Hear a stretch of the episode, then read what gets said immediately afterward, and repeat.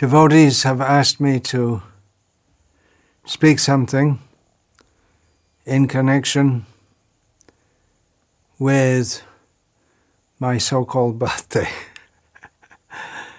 January the 3rd, 2024, which marks 67 years since this body fell out of its, or was dragged out of its mother's womb. Of course, it wasn't this body, it was a baby's body, but that baby's body has developed and is now having the opposite of development. It's now deteriorating, but there's a continuum from that body which was born and the present body that's seen here. And actually, the birth really takes place when the soul is injected into the semen that enters the ovum under the direction of the Supreme Lord. And then the body becomes visible, the body that forms from that combination uh, becomes an embryo and gradually takes the form of a baby. And we call that birth when it emerges from the mother's womb. So that happened this time this time means how many times, how many bodies have we had? 67 years ago. And obviously, I can't expect to be another 67 years in this body. But the great teaching that Srila Prabhupada gave to the Western world, revolutionary in our lives and can be revolutionary for the whole culture if people in general would understand this, is that we are not the body. Knowledge of reincarnation or belief, as they say in reincarnation, or metempsychosis, which is a fancy term for reincarnation, was there. It wasn't that it wasn't known. There's reference to it in, or allusion to it in the Canterbury Tales, which is one of the oldest extant uh, writings in the English language from the medieval times, I first became cognizant of the concept of reincarnation while being forced to study at school Twelfth Night, which is a drama by William Shakespeare. And within that, there's some statement that something like this don't kill, be, don't kill that partridge, it might be your grandmother. Maybe said as a joke. And in the footnote to that, it, it said, referring to the idea that your grandmother could have been born as a partridge. And then the teacher explained that a little bit the idea of reincarnation. Maybe I've heard of it before, but that's the first time I remember uh, that the idea came to me and stuck with me. It, it became, the concept became conceptualized within my mind. But it's having having received that teaching from from Srila Prabhupada, that's really been fundamental to my life and how, how I live this life. Uh, I was convinced of the fact of reincarnation before coming to the shade of Srila Prabhupada's lotus feet. But the understanding of it and the full import of it I got from learning from Srila Prabhupada. Yeah, and I was saying that reincarnation, the concept has was there before Srila Prabhupada really uh, publicized it in the Western world. But then the implication of it is that we are not the body. That hadn't been stressed to me. I had, and uh, to so many others also, I had a vague idea that I go from body to body, but that, that I'm not the body, and therefore I shouldn't try to enjoy the body. And I'm not the body, I'm not this body, so the attempt to enjoy it and the centering of my whole existence around this body is simply a, a mistake. And what is our true identity beyond this body? I learned that from Srila Prabhupada. So, although devotees are very kindly, enthusiastic to remember me on this day, although we'll be having a more elaborate celebration, if you want to call it that, a, a little later in January. That's planned. They're enthusiastic to celebrate this. But really, I consider my birthday to be when I came to the shelter of Srila Prabhupada's lotus feet. I first got his Krishna book when I was residing in a house in Ireland for some time. Uh, I didn't buy the book, someone else had bought it. No one else had read it. I read it, and I thought I'd better find out more about this. So I came from Ireland to England and found out the phone number. I, I happened to know from a TV program that I had half watched must have been, I guess, around 1973 when Bhaktivedanta Manor was being established.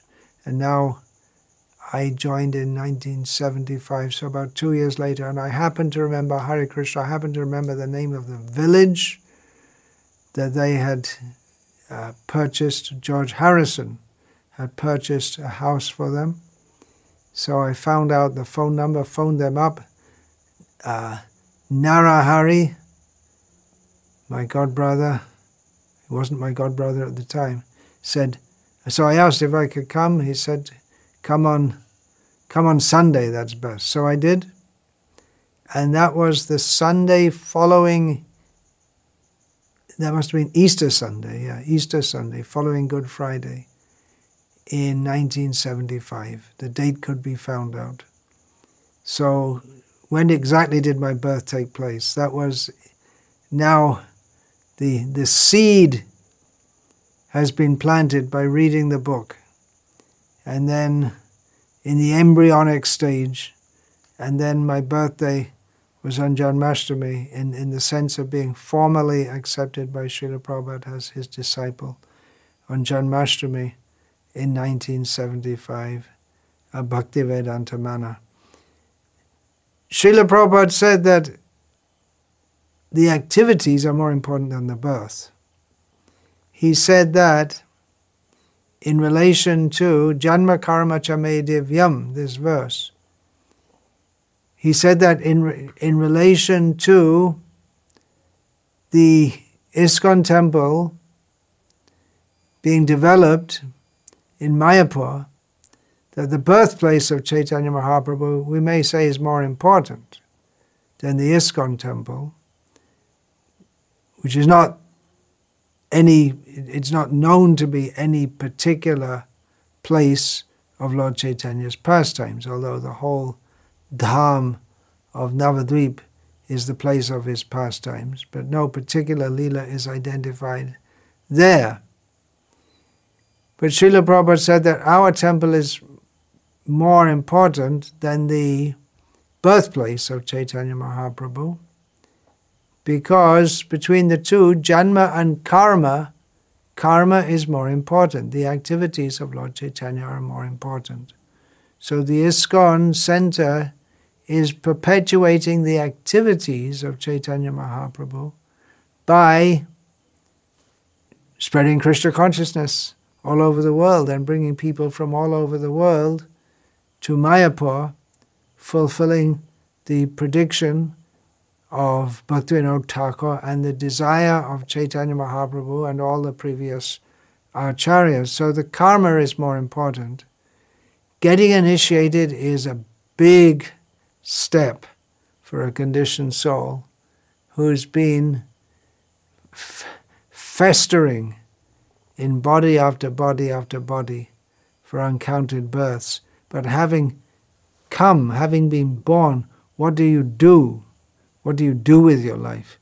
The birthdays of great people of the material world are celebrated. Here in India, there's a celebration for Gandhi's birthday, Ambedkar's birthday. Gandhi is famous throughout the world, Ambedkar isn't. Uh, Krishna's birthday, Rama's birthday are still big events in India. But the birthday of Mahatma Gandhi is celebrated because of his activities. There are so many Gandhis who are born. Probably every day there's a new Gandhi being born. It's quite a, well, maybe not every day, but it's quite a common surname. But not every Gandhi's birthday is celebrated. He, his birthday is celebrated because of his extraordinary activities. He made an impression in the world. He did something exceptional. Same thing with Dr. Ambedkar, because of his exceptional activities, or probably to uh, appease the people who he was born among and uh, who he stood up for the lowest strata of Hindu society. His birthday is celebrated as a public holiday. In India, But the, the birthdays of great people are celebrated because they're great. And they're great not by being born, because everyone gets born. There's no achievement to be born. But it's what you do with your life. So getting initiated is our real birth. But what do we do with our life? Getting, having come into spiritual life, what do we do? How do we practice it? How seriously do we practice it? So some of you are very kindly requesting me to speak on this day. It's actually a pre recorded talk. And I wish you all the best. You please wish me all the best. It's the Sankirtan movement. It's a cooperative effort in which we all help each other to cling to the lotus feet of Srila Prabhupada, Lord Chaitanya, all the acharyas, and Krishna by chanting the holy names Sri Krishna Chaitanya Prabhu Nityananda Sri Advaita Gadadhara Srivasadi Gaura Bhaktivinoda Hare Krishna Hare Krishna Krishna Krishna Hare Hare Hare Rama Hare Rama Rama Rama Hare Hare I don't know how much longer I'll be among you all. The body is in the deterioration stage.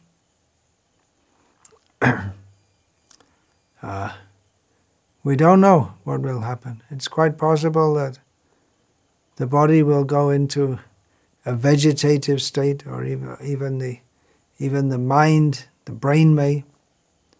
Uh, but as long as I have time, I want to continue as far as possible to serve the mission of Srila Prabhupada, and I request you all to do so. Janma Shata Kari Karo Para Upaka.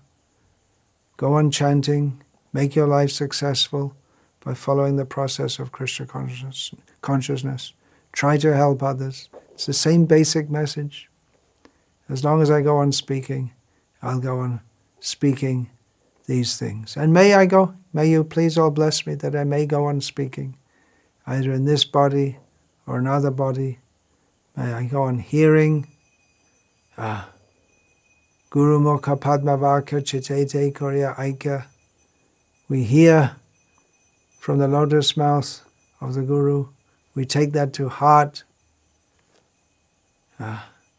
And then we speak what we have heard this is the process, parampara process. Thank you all for your love for me.